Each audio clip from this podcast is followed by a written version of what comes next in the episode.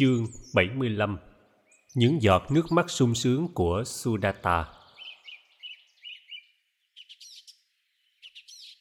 Mười hôm sau, Bụt khoác y, ôm bác và rời thành vương xá. Người đi lên miền Bắc, vượt sông Hằng, tới thăm viếng chúng khất sĩ ở tu viện Trùng Cát, rồi người lại lên đường hướng về thủ đô Savatthi. Mùa mưa sắp tới và người cần về tu viện cấp cô độc để kịp thời chuẩn bị cho khóa an cư. Theo người có Đại Đức Ananda, các Đại Đức Sariputta, Moggallana và khoảng 300 vị khất sĩ khác. Tới Savatthi, Bụt về thẳng tu viện Setavana. Các thầy chờ Bụt ở đây rất đông. Năm nay, các vị khất sĩ và nữ khất sĩ về an cư rất đông. Tin tức về những cuộc biến động ở kinh đô Magadha ai cũng đã được nghe. Thấy Bụt về nguyên vẹn và khỏe mạnh, mọi người đều tỏ vẻ mừng vui. Ni sư Khema lãnh đạo một đoàn nữ khất sĩ đến thăm viếng Bụt. Năm nay bà đã được đưa lên làm vị lãnh đạo tối cao bên ni giới. Ni sư Basabati đã viên tịch 10 năm về trước. Quốc vương Basenadi nghe Bụt về cũng lập tức đến tu viện thăm người. Vua hỏi thăm Bụt về tình hình ở Rasagaha. Bụt thuật cho vua nghe nhiều chuyện, trong đó có buổi gặp gỡ giữa người và Thái hậu Videhi, em ruột của vua. Bục cho vua biết là Thái hậu vẫn được bình an, nhưng chắc là trong lòng còn nhiều sầu khổ. Vua cho Bụt biết là vua đã gửi một sứ đoàn qua Rasagaha cách đây hơn một tháng và yêu cầu Ajatasattu Videhibutta giải thích tại sao có chuyện giam giữ quốc vương Bimbisara và hai vị đại thần. Quốc vương Ajatasattu là cháu của vua. Vua bảo nếu cần thì Ajatasattu phải về Savatthi để trình bày mọi sự. Hiện vẫn chưa thấy sứ đoàn trở về. Vua cũng cho biết là để tỏ ý phản kháng hành động của quốc vương xứ Magadha, vua đã lấy lại thục ấp mà Thượng Hoàng đã tặng nước Magadha hơn sáu mươi mấy năm về trước. Khi em gái vua về làm chánh hậu của vua Bimbisara, thục ấp này thuộc địa phận Paranasi xứ Kashi.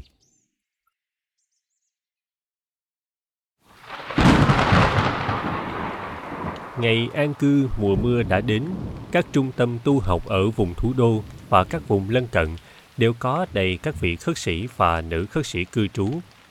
Cứ 15 hôm, Bụt lại nói pháp thoại một lần tại Setavana, và các giới khất sĩ cũng như nữ khất sĩ từ các trung tâm khác đều được tới tham dự. Pháp thoại của Bụt thường được nói vào buổi chiều, ngay sau giờ thọ thực. Vì vậy, các vị khất sĩ từ những trung tâm xa đến ngày có pháp thoại phải nghỉ khất thực để có thì giờ đi thẳng về tu viện.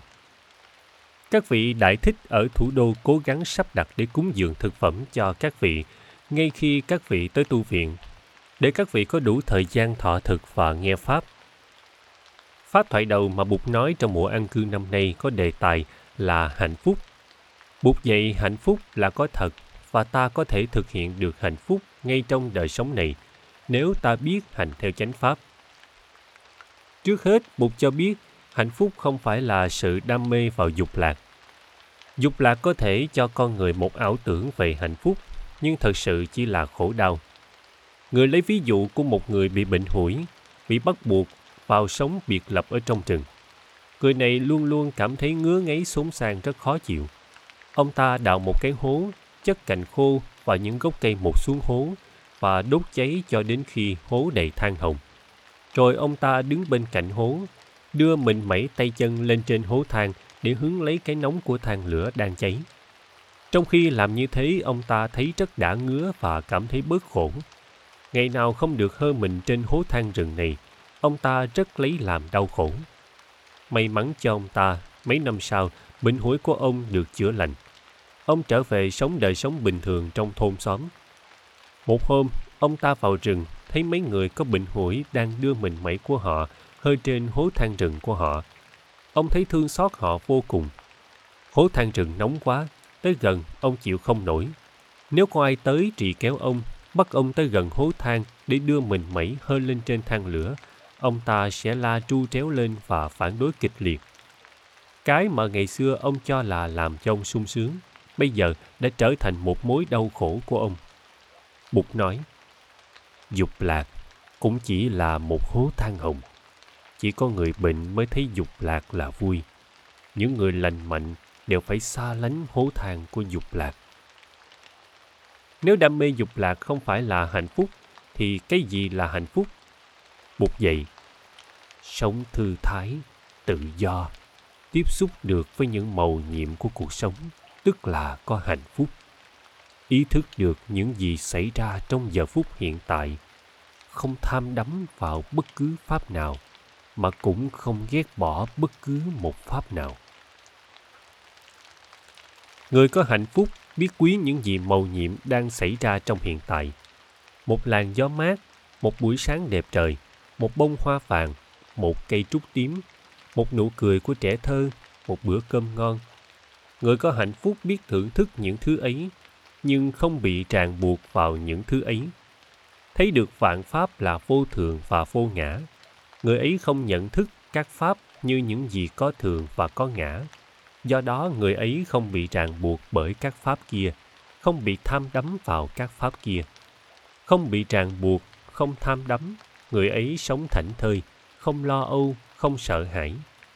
Biết rằng một bông hoa có thể sớm nở tối tàn, người ấy thấy được tự tính sinh diệt vô thường của các pháp, cho nên không vì sự sinh diệt của vạn pháp mà sầu khổ và lo âu. Cũng vì thế nên hạnh phúc của người ấy là hạnh phúc chân thật. Người ấy không lo âu và sợ hãi ngay về sự sinh diệt của chính mình. Có người cho rằng muốn có hạnh phúc trong tương lai thì phải chịu khổ trong hiện tại. Vì vậy họ hy sinh hiện tại bằng cách chịu khổ, chịu cực về tâm não cũng như về thể xác để mua lấy hạnh phúc trong tương lai. Bút dạy rằng sự sống chỉ có mặt trong giây phút hiện tại – hy sinh hiện tại là phế bỏ sự sống.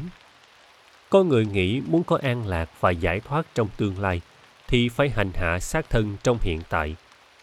Nghĩ như thế, họ áp dụng những phép tu khổ hạnh, chịu đói khát và đau đớn trong thân xác và trong tâm tư, dùng khổ đau trong hiện tại để mua hạnh phúc trong tương lai buộc vậy lối tu hành đó không những làm cho người tu chịu đau khổ trong hiện tại mà còn gây đau khổ trong tương lai nữa.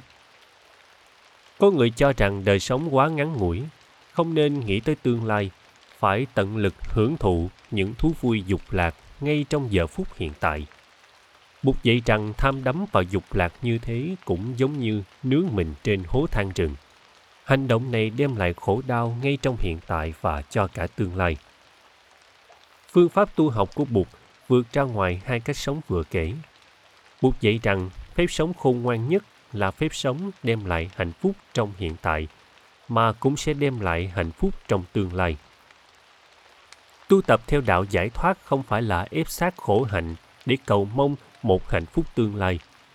Khi vị khất sĩ ăn ngày một bữa, thực tập thiền tọa, thực tập thiền hành, thực tập tứ niệm xứ, thực tập tứ vô lượng tâm, thực tập phép quán niệm hơi thở, vị khất sĩ ấy tạo hạnh phúc cho chính mình và cho những người xung quanh ngay trong giờ phút hiện tại.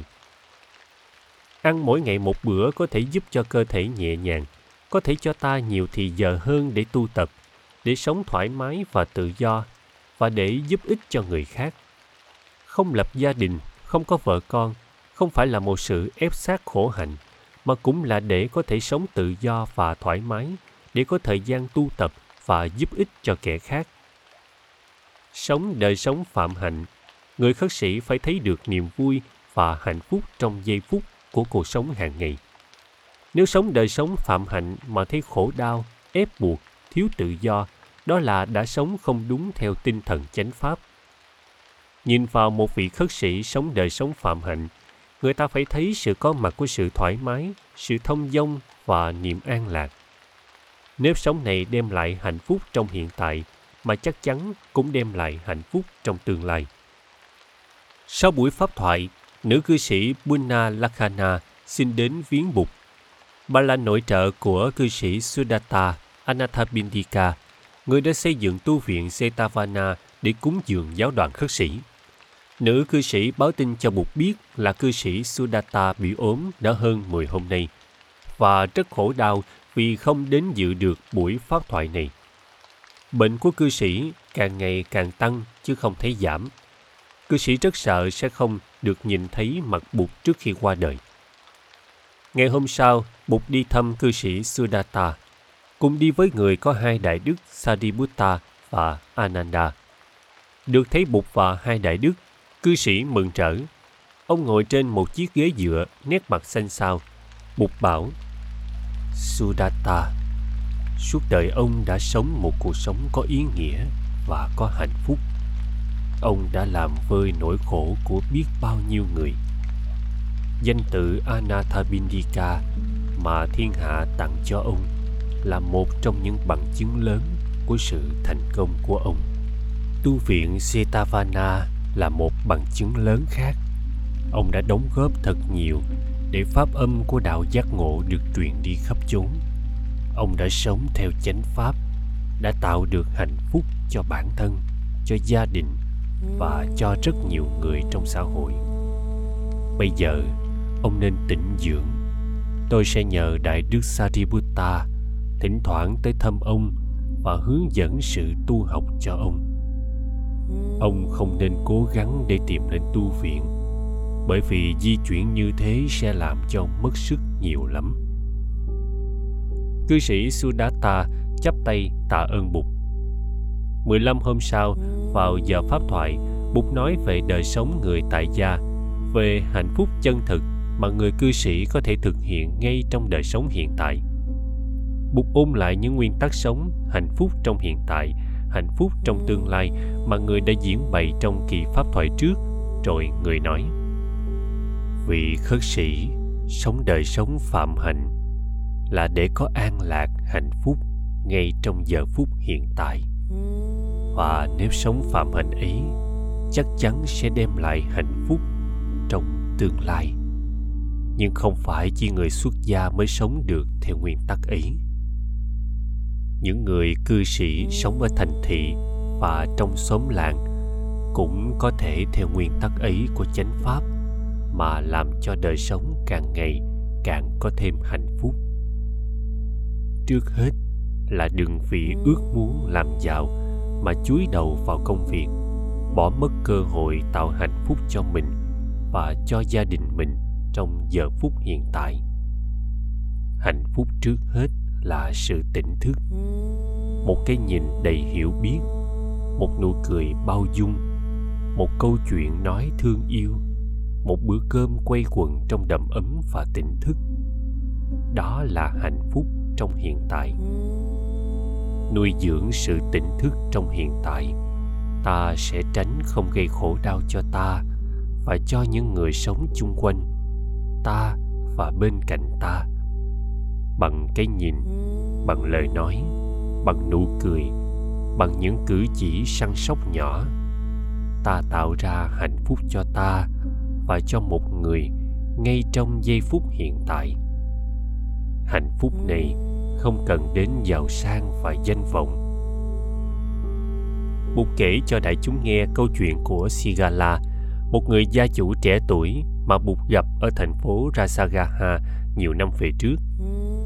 Buổi sáng nọ, khoác y, mang bát và rời tu viện Trúc Lâm lúc trời mới rạng sáng. Người gặp một chàng trai tên Sigala con của một thương gia sống ở ngoại ô thành phố. Sigala đang đứng ở ngoài trời và đang cúi lạy sáu phương đông, tây, nam, bắc, thượng và hạ một cách cung kính. Bụt tới gần và hỏi chàng lạy như thế để làm gì? Sigala thưa là từ hồi còn bé, chàng đã được thân phụ dạy mỗi buổi sáng phải ra lạy sáu phương. Chàng chỉ biết vâng lời cha, sáng nào cũng ra lạy như thế, nhưng không biết để làm gì. Bụt nói, lạy như thế là thực tập một lối sống có thể đưa tới hạnh phúc trong hiện tại và trong tương lai. Người dạy rằng lạy phương Đông là để quán chiếu cách đối xử với ơn cha mẹ. Lạy phương Nam, là để quán chiếu cách đối xử với ơn sư trưởng. Lạy phương Tây, là để quán chiếu cách đối xử với tình vợ con. Lạy phương Bắc, là để quán chiếu cách đối xử với tình bè bạn lạy phương hạ, là để quán chiếu cách đối xử với người cộng sự lạy phương thượng, là để quán chiếu cách đối xử với những bậc hiền nhân bụt lại dạy sigala về phép thọ trì năm giới phép quán chiếu để đừng vội vã hành động khi trong tâm có tham dục giận hờn si mê và sợ hãi Buộc dạy Sigala tránh xa sáu loại hành động có thể đưa đến sự tán gia bại sản. Không say sưa, không đi lang thang trong thành phố vào giờ khuya khoắt, không lui tới những chốn cờ bạc, không lui tới những nơi ăn chơi trác tán, không la cà với những bạn xấu và không lười biếng ỷ lại. Bụt lại dạy cho Sigala biết phân biệt thế nào là một người bạn tốt. Người nói, một người bạn tốt là một người đối xử với mình một cách chung thủy khi mình giàu sang hoặc sa sút hạnh phúc hay khổ đau thành công hay thất bại đắc thế hoặc thất thế thì người bạn ấy vẫn không hề thay đổi người bạn ấy biết lắng nghe và chia sẻ những buồn đau của mình. Nói cho mình nghe những lo lắng và buồn vui của người ấy. Một người bạn tốt là một người bạn biết vui cái vui của mình và buồn cái buồn của mình. Kể xong chuyện, sigala bụt nói, hạnh phúc chân thật là một điều có thể thực hiện ngay trong đời này. Nếu ta quy tụ được càng nhiều càng tốt những điều kiện sau đây một, được thân cận với những người hiền đức, có khả năng xa lánh được những kẻ đang đi trên con đường xa đọa. Hai, được sống trong một môi trường thuận tiện cho sự tu học và sự tạo tác những nhân lành. Ba, được có cơ hội thêm về giáo pháp, về giới luật, về công nghệ và về ngôn ngữ văn chương. Bốn, được phụng dưỡng mẹ cha và có thời giờ để ý săn sóc vợ chồng con cái của mình. Năm, được chia sẻ thì giờ, tài vật và hạnh phúc với kẻ khác. Sáu, được có cơ hội vun trồng đạo đức, xa lánh hẳn rượu chè, cờ bạc. Bảy, được thực tập ung đúc các đức khiêm nhượng, biết ơn và tri túc của đạo giác ngộ tám được thân cận với các vị khất sĩ mà học hỏi đạo lý 9. Được sống một cuộc sống trong sạch theo nguyên tắc bốn sự thật. 10. Được học cách thiền quán để tháo bỏ những phiền não và ưu sầu trong cuộc sống. Tới đây, Bụt mở lời khen những cư sĩ đã và đang sống theo chánh pháp trong cuộc sống hàng ngày, trong gia đình và xã hội. Mục đặc biệt nhắc tới cư sĩ Sudatta Anathapindika Mục nói Sudatta là người đã quy tụ được nhiều điều kiện để làm cho đời sống có ý nghĩa, có hạnh phúc và có lợi ích cho nhiều người. Đạo tâm của Sudatta rất lớn và cuộc đời của Sudatta đã được hướng dẫn bởi những nguyên tắc của chánh pháp. Bụt nhấn mạnh rằng có những người giàu có hơn Sudatta nhiều gấp bội, nhưng đứng về phương diện hạnh phúc thì không thể nào so sánh được với Sudatta. Hôm ấy, nội trợ của cư sĩ Sudatta là Munalakhana cũng có mặt trong buổi pháp thoại. Nghe Bụt nói, bà cảm động đến rơi nước mắt. Bà đứng dậy và tắt bạch. Thế Tôn, cuộc sống của người cư sĩ có nhiều khi thật bận rộn, nhất là khi mình được thừa hưởng một gia tài lớn. Còn thấy khi mình có một cơ nghiệp bình thường, sự tu đạo sẽ dễ dàng hơn. Nhiều khi nhìn những vị khất sĩ không nhà không cửa không vợ không con cầm một chiếc bình bát đi thông dong trên nẻo đường khất thực. Chúng con thấy thèm muốn sự thảnh thơi ấy một cách lạ kỳ. Chúng con ước muốn được sống như thế nhưng mà chúng con có nhiều sợi dây ràng buộc quá biết làm sao? Bục dậy nữ cư sĩ Punalakhana. Vị khất sĩ cũng có nhiều trách nhiệm, chứ không phải không. Nếp sống phạm hạnh là nếp sống buộc vị khất sĩ phải an trú ngày đêm trong chánh niệm, trong giới luật. Người khất sĩ lại còn phải nghĩ đến trách nhiệm độ sinh. Các vị cư sĩ, như lai đã tìm ra một phương cách để quý vị có thể lâu lâu hoặc nửa tháng một lần được sống giống như các vị khất sĩ. Phương cách đó là bác quan trai giới. Các vị có thể đến chùa thọ tám giới, sống trong thời gian trọn vẹn một ngày, một đêm, ngày ăn một bữa, thực tập thiền tọa, thiền hành, sống trong phạm hạnh, tỉnh thức, tinh cận thông dong và an lạc giống hệt như các vị khất sĩ. Sau thời gian một ngày, một đêm sống như thế, các vị lại xả giới và trở về đời sống thế gian, chỉ giữ lại năm giới và ba sự quay về nương tựa. Các vị khất sĩ, như lai sẽ báo tin để tất cả các vị khất sĩ biết về pháp chế bát quan trai này quý vị có thể tổ chức tu tập bát quan trai tại chùa hay ngay trong nhà quý vị và các vị khất sĩ có thể được mời để tuyên giới, hướng dẫn và dạy dỗ trong các ngày tu bát quan trai Punalakhana sung sướng hỏi Bụt, Bạch Thế Tôn, Tám giới của Pháp chế bát quan trai là tám giới nào? Tại sao gọi là quan? Tại sao gọi là trai? Xin Thế Tôn khai thị cho chúng đệ tử biết. Tám giới là không sát hại sinh mạng, không trộm cướp, không dâm dục, không vọng ngữ, không uống rượu, không trang sức, không nằm và ngồi trên giường chiếu sang trọng và không sử dụng tiền bạc. Tám giới ấy là để phòng ngừa sự phát sinh của vọng niệm và tạp niệm trong thời gian tu tập nên gọi là quan.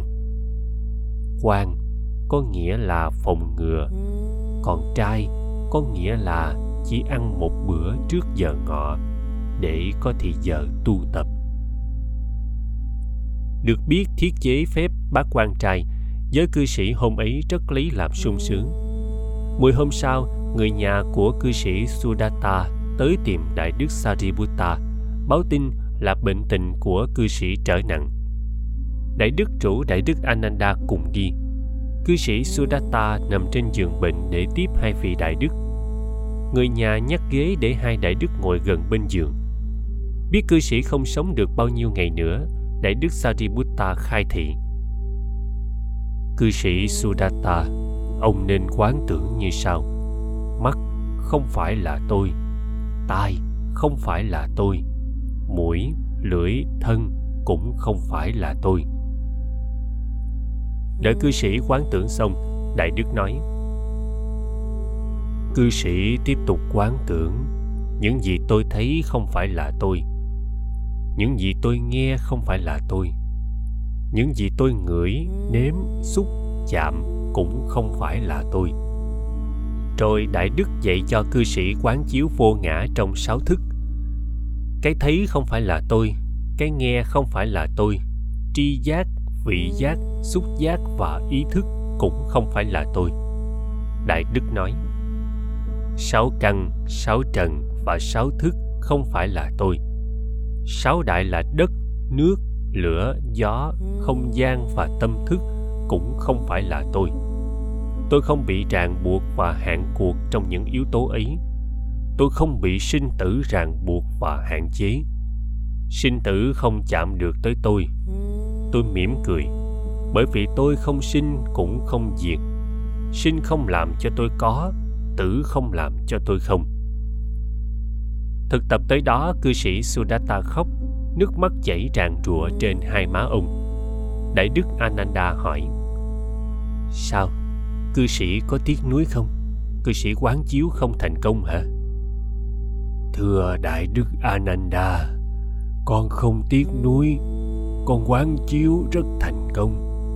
Con khóc vì con cảm động quá. Con được phụng sự Bụt và gần gũi các vị khất sĩ đã hơn 30 năm nay. Vậy mà chưa bao giờ con được nếm giáo lý thậm thâm vi diệu như hôm nay. Cư sĩ Sudatta, giáo lý này các vị khất sĩ và nữ khất sĩ được nghe Đức Thế Tôn giảng dạy luôn.